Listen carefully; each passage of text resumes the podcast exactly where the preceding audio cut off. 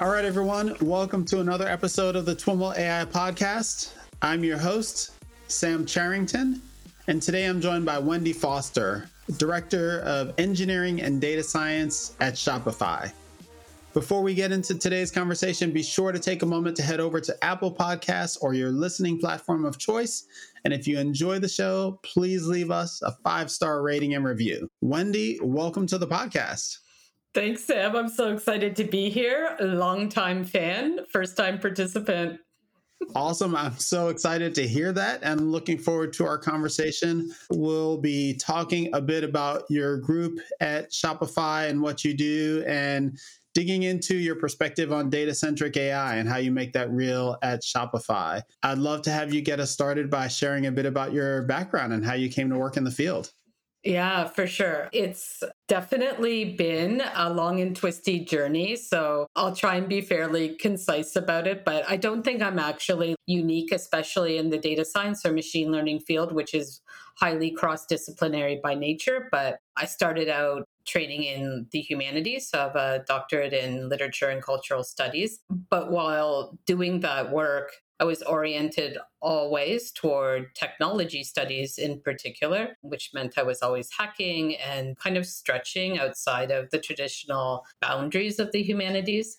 And when I finished that doctorate, I think many folks, I wanted to work in the real world. I didn't want to stay in academia and I wanted to work in technology. So I was really fortunate to find, which was at the time, a very new integrated program. So it was at Simon Fraser University was a master's in interactive arts and technology, hmm. which combined humanities and sociology with computer science and art. And it was a big incubator actually for a lot of incredible design thinking talent that was aiming at the game industry, which was a big passion point for me. So those are kind of the two big steps that I took that I would say brought me to where I am today. Mm-hmm.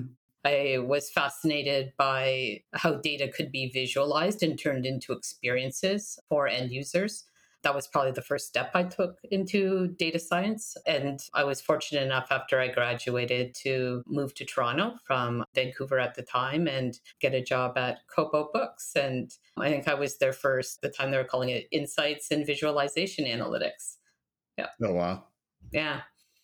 Awesome. And so, what do you do at Shopify? Yeah, I do a lot of interesting things. I'll say and talk a little bit about my group. We're called Core Optimize. We're part of our core platform group. And there's two big investment areas within Core Optimize. We have a product development capacity.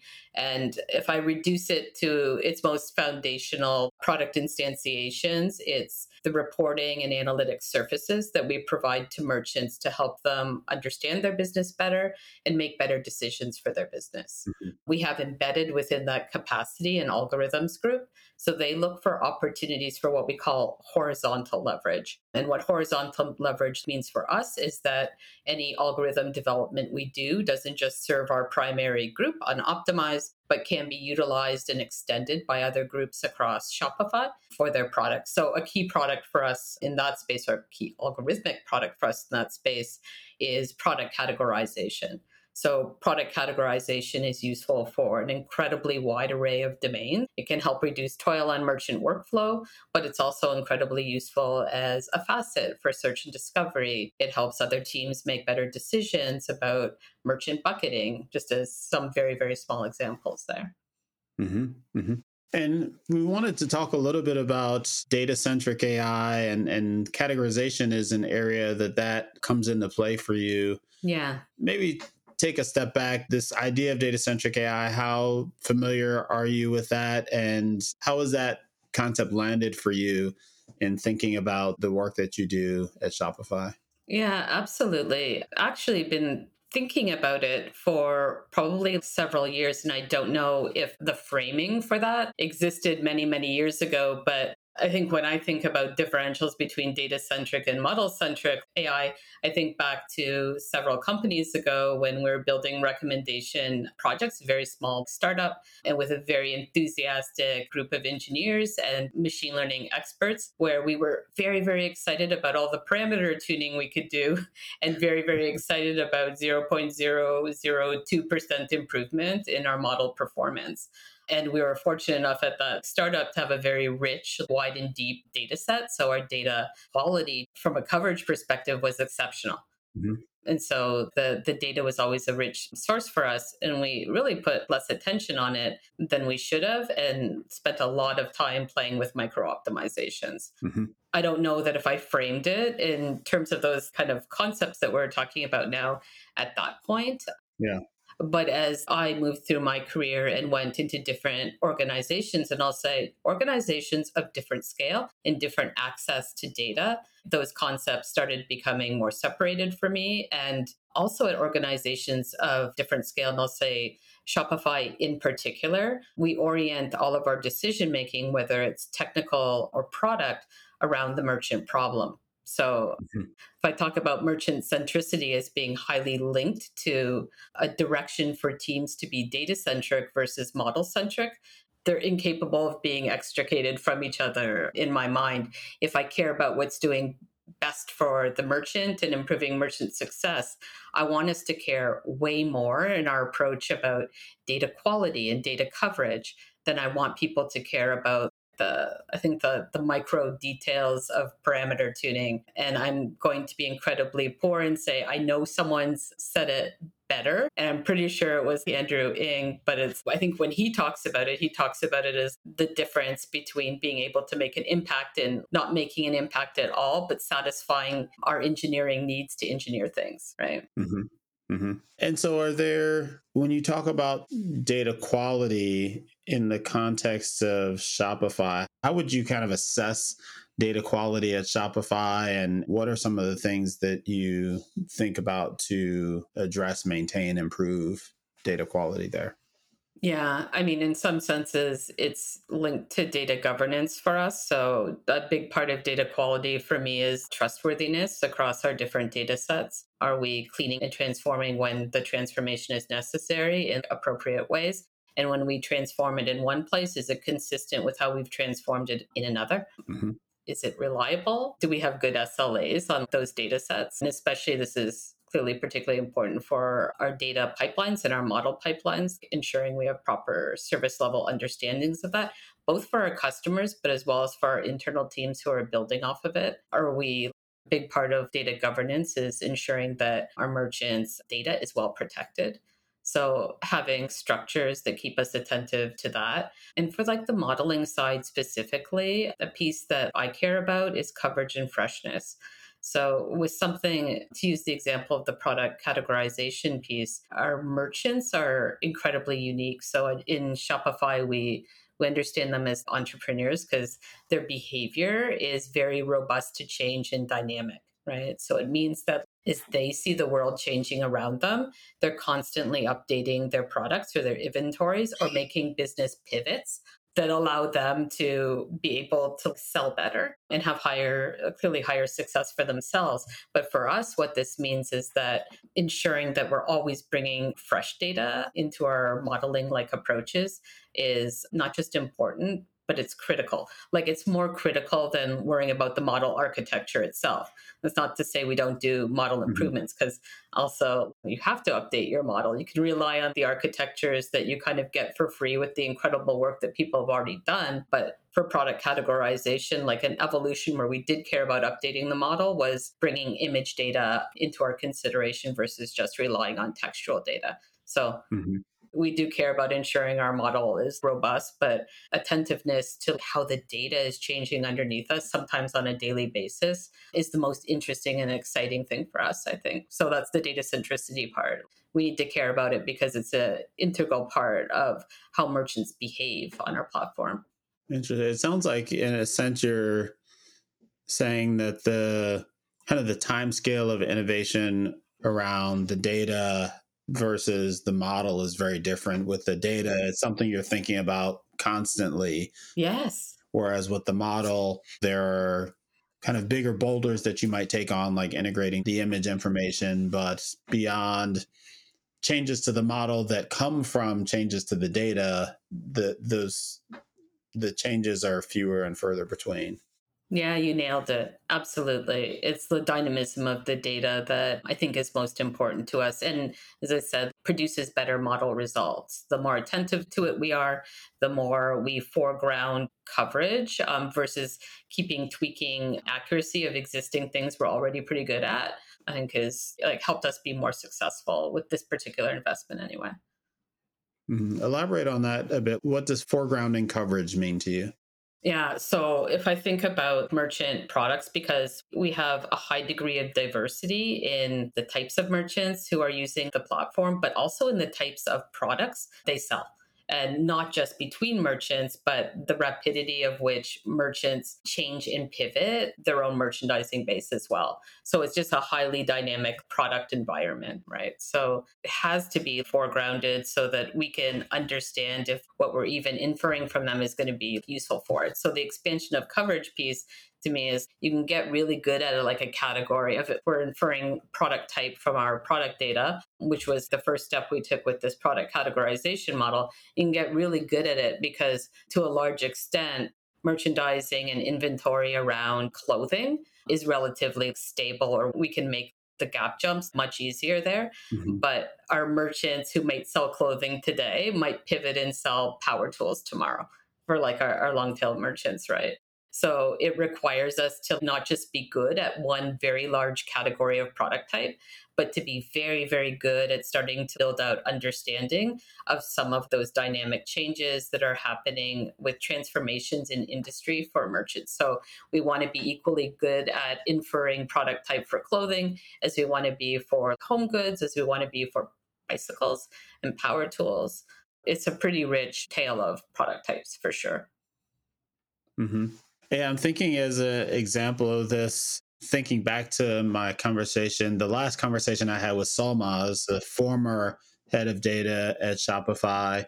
And we spoke quite a bit about the impact of COVID on the company. And I'm imagining as you're describing, you know, these merchants that are selling clothes one day and all of a sudden, you know, you have masks pop up on the platform yes. and, you know, no one was selling masks before. Is that the kind of thing that you're referring to? Yeah, I think it was probably more acute, or you saw those changes happen more frequently during uh, the most impactful early stages of COVID. But I would also say that dynamism in like adjusting your business to meet market needs, even if it's not as rapid a transformation, mm-hmm. we see as typical behavior for entrepreneurs figuring out mm. their business models, especially in very, very early stage anyway. So it's not just something you need to look at when we're going through a pandemic, it's just constant. Yeah, it's always. Yeah, for sure. Mm-hmm. Mm-hmm. And is it is the impact on categorization when you when you have wholly new products that are introduced to the platform or is it different products offered by different vendors or what are the conditions that most impact the categorization effort and impact coverage yeah, it's probably a bit of both, but I would say the higher interest, at least for me right now, is on merchants updating their products. I mean, one of the ways we've productized this at Shopify is so merchants have what's called an administrative space when they log into the Shopify platform. And in that administrative place, they have multiple operational pages where they can do things like update their products and shift inventory between uh, stores if they have multiple stores. But for product type, where we're really focused is on their product page. And that's where they do their product updates, add new products, change existing products. And where we surface our inference there is in a category for them, which is called product type. So merchants have a bit of a choice here. They can choose to set their own product type or they can use our inference. So in some ways, it's a nice virtuous circle because if they don't like our inference, they can use a custom type and then we can learn from you get a label what they didn't like about our label. But Mm-hmm. It's it's actually like a key function for them to get that right because the idea of a product type is connected to a product category taxonomy that isn't just useful for us in other parts of Shopify to help merchants merchandise better or market their services better or for merchants to be able to do that themselves using themselves or third party apps but they typically are because they're entrepreneurs sell across multiple channels so that product type taxonomic product reference is actually a thing. Now, ideas of taxonomies are not interesting to merchants in general. They just want it to be right and exportable to like mm-hmm. Facebook marketplaces or Google marketplaces, right? Wherever else they sell their products. And so when I think of us being able to get this thing right and have the highest coverage for them, I think about how they can actually use it to amplify their success across all of the channels they care about. And if they're updating products like very, very quickly, we have to have a real time inference and we have to make sure that that inference is correct enough so that it doesn't become a frustrating aspect of a workflow that changes often for them if they're a, di- a, merchant who is involved in dynamic product updates. And quite frankly, most of them are because if you're a one or two person organization, you're going to be constantly in those pages updating how you describe your products, how you even the images around them, right? Because you're always trying to tweak and optimize that experience to find your audience and your fit. So they're highly experimental. They change things all the time. Mm-hmm, mm-hmm. Thinking about that taxonomy what's the relationship between human curators, taxonomists, and machine learning in creating that taxonomy? Yeah. So, for the initial stages of our product categorization, we kind of did a couple of things. We leveraged the Google product taxonomy to have a reference point for what that tree structure should look like for merchants. And we also employed subject matter experts to help us label those initial efforts, both within house and as like a third party service so once you reach a, a, certain critical mass of, like, I mean, we focused on uh, clothing or apparel to start with to get right really well because you don't need a lot of high domain expertise to label pants effectively or a pair of socks. So we got a lot of leverage from that. And it's also one of our biggest merchant categories at Shopify. So it was a great scaffolded place for us to start. So once we got enough good, accurate labels to be able to have confidence in our inferences on the product type, we were able to build this experience to surface the inference into that operational page that merchants use to manage their products. And once we had that space in, then we could start expanding our understanding, right? Because of the fields that surround that operation. So our inference, if they wanted to accept it or reject it, the custom types that they would add, product titles, product descriptions are also in that operational page, as well as tags. So additional metadata are all merchant generated. So we've been able to kind of bootstrap the model with subject matter expertise labeling a really well known domain and then start trying to stretch it into unfamiliar domains.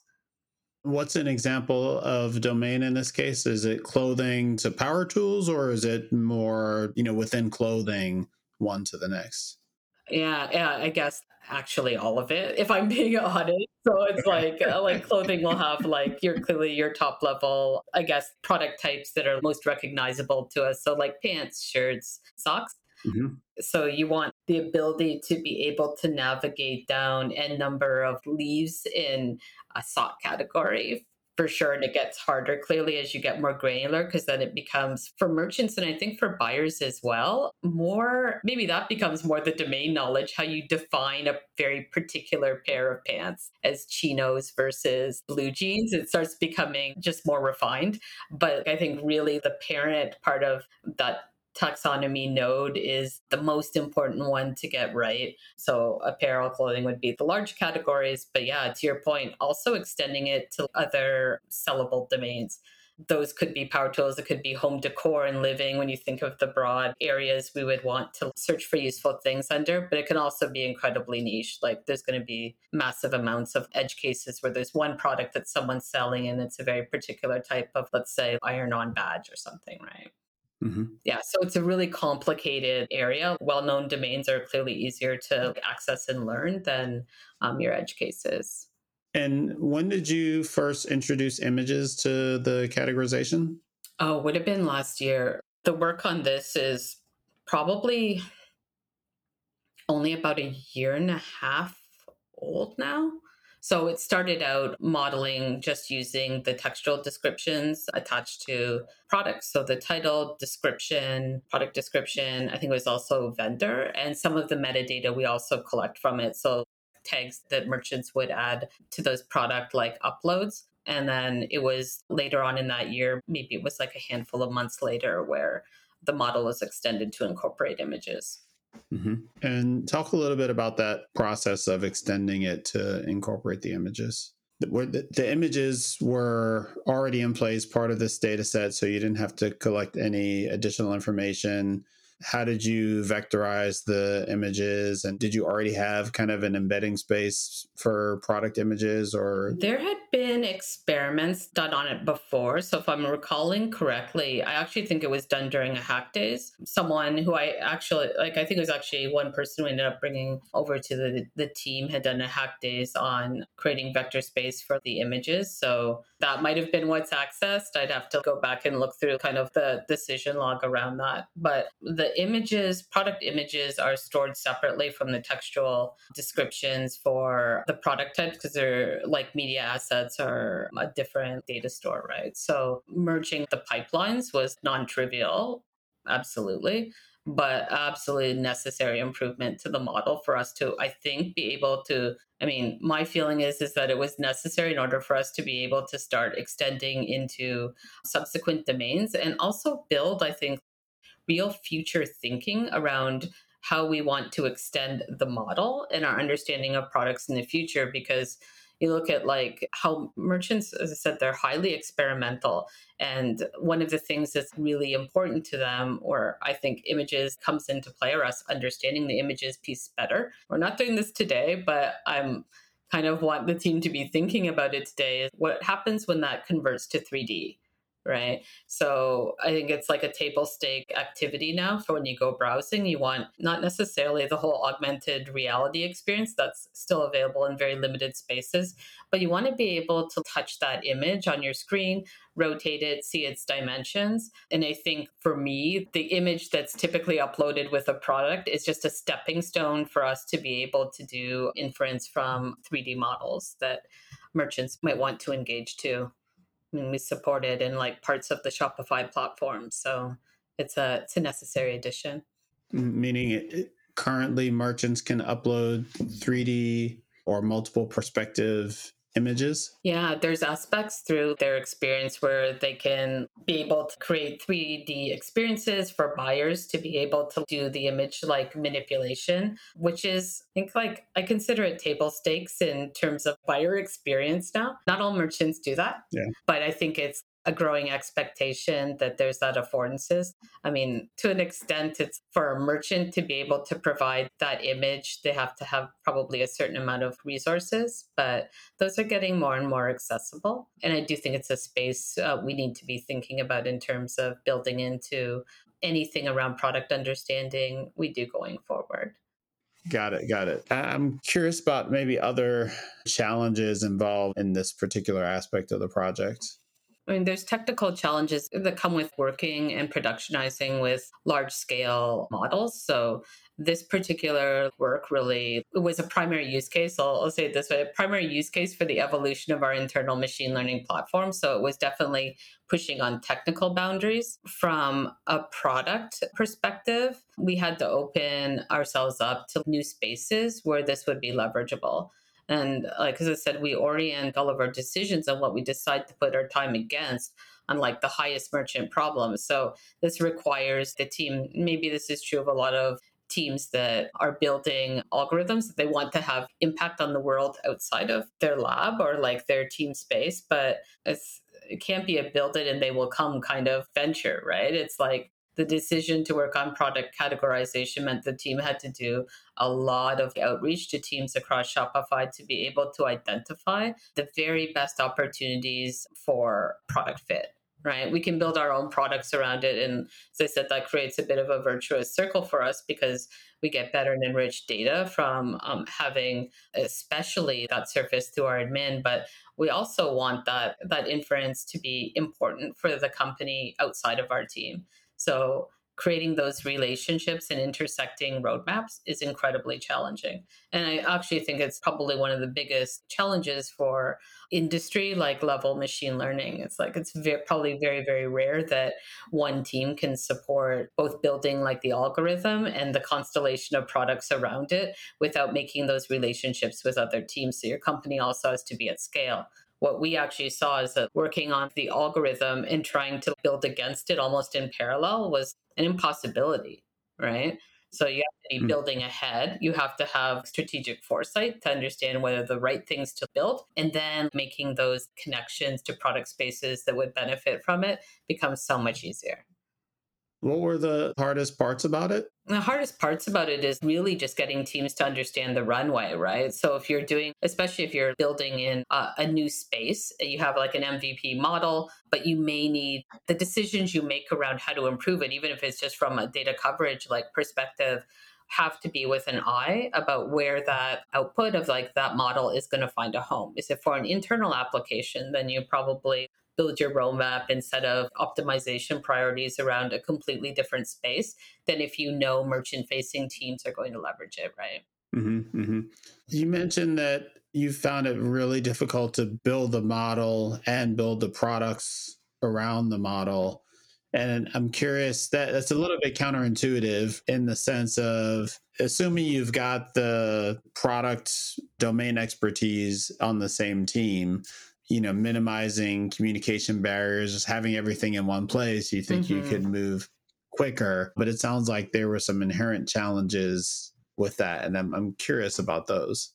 Yeah, it's mostly a timing thing, right? And this is true of where you want mm. that model output to be useful for teams outside of yourself, where you have even less control about the staging of the product building against the algorithm development, right? So when the model development cycle. I think this is actually true of any machine learning work or data science work, probably generally. The cycle of how you build that is very, very different from the software development cycle or the product development cycle more generally. So the model has to be built. We have to have some degree of confidence in it before product opportunities can be software developed against it right? So it's not that the challenge is, is can we think of products to build around the output of a product categorization model? The challenge is how do you time that for internal team? Like if we own all of the teams, product teams, and the algorithms team that are building against it, the staging is probably easier, right? Mm-hmm it was easier for us, but we don't want to just be the only team leveraging this output. So if we want another team across Shopify, let's say our search and discovery team, to be able to use the output of a product categorization model for a search facet, we have to understand where on their roadmap that work might be located, if at all. And if it's not, be able to influence them to put it on their roadmap and then ensure the way we're having to optimize if that's required to be a to make the output as useful as possible for that other team is our work going to be able to time out and align with how they've scheduled their work. It's complicated enough to do all of those roadmap alignments within one team clearly far more possible much much more difficult to do it with external teams even within your own organization especially when you're hoping as we are that this horizontal asset can help not just one team or two teams, but a dozen teams, right? Mm-hmm. So it's mostly just about managing timelines and getting other teams who don't support this kind of work, like the algorithm development work, on their own teams explicitly, understand the actual like the time it takes to build these kind of products, because that's also an unknown too. Yeah, yeah. Shopify recently published a blog post about Merlin, a new ML platform at the company. Can you talk a little bit about the relationship between your team and, and that platform and, and even the categorization product in that platform? Yeah. How do they fit together?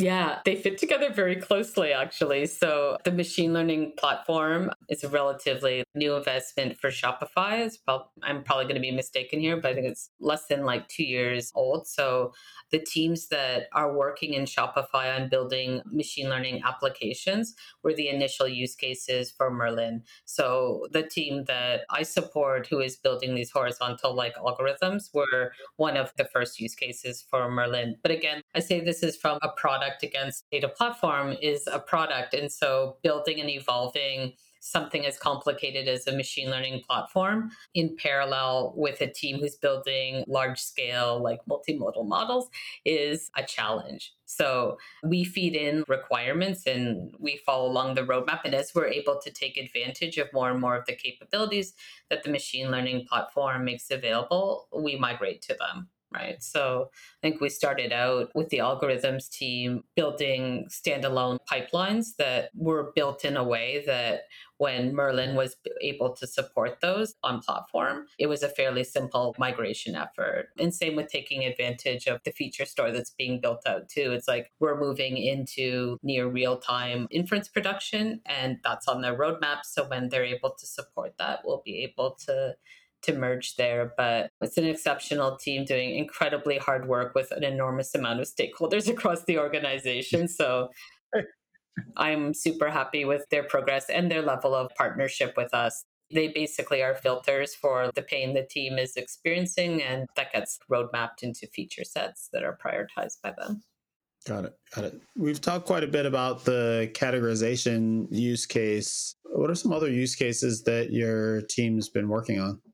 So I think for us, the product space is not completely exhaustible if I'm talking to just about like the algorithms work, but that doesn't mean the domain space of merchant value is exhausted that we can do in much smaller efforts. So I think when we think about the large scale data work, to me it's a lot of it's exploratory right? Like what large data sets do we have that we think can provide merchant value? I think we still have a lot of mining that we need to do on the product data set specifically, but smaller areas that I think are useful for merchants that can help them understand their business better is to really help them benchmark against themselves, be able to have actually sensitive instead of out of the box forecasts for their businesses. It sounds like simple work, but the models for supply and demand on each individual merchant use case can look incredibly different. Mm-hmm.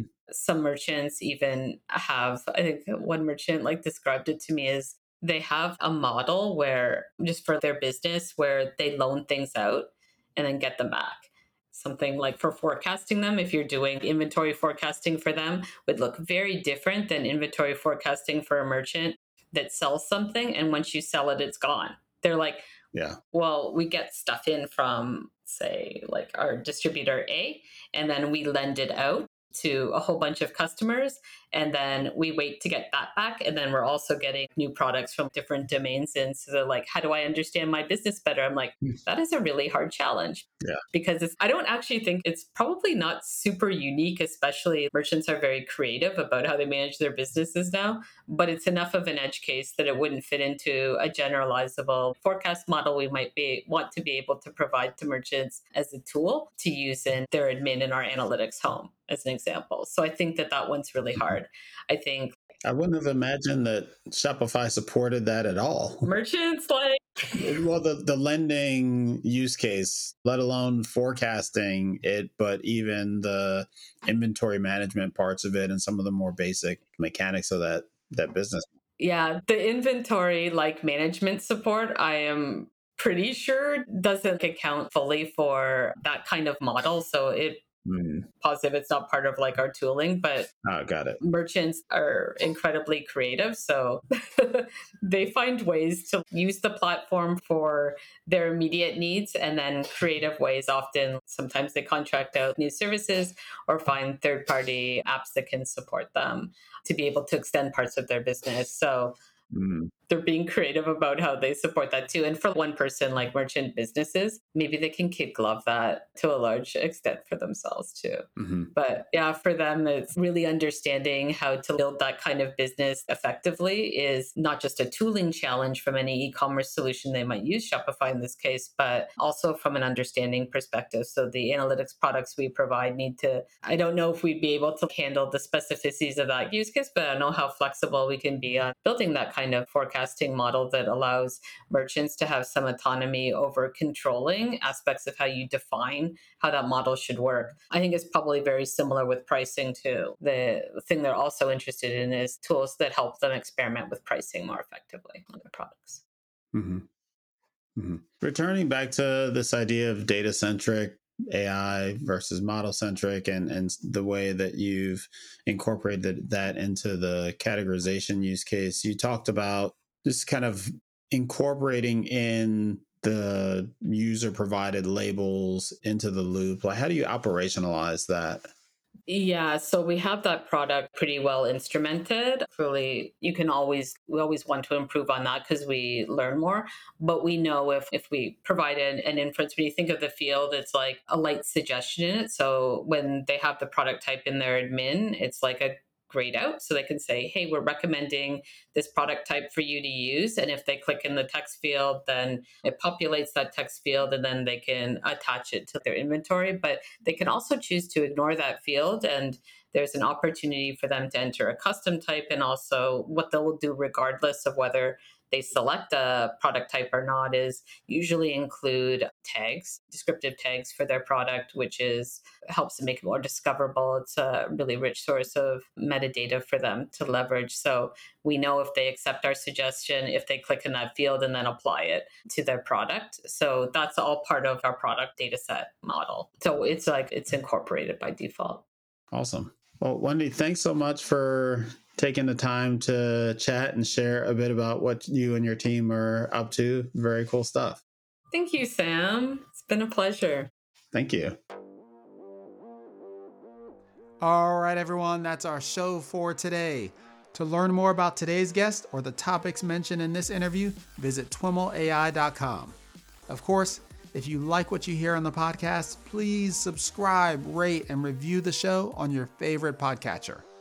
Thanks so much for listening and catch you next time.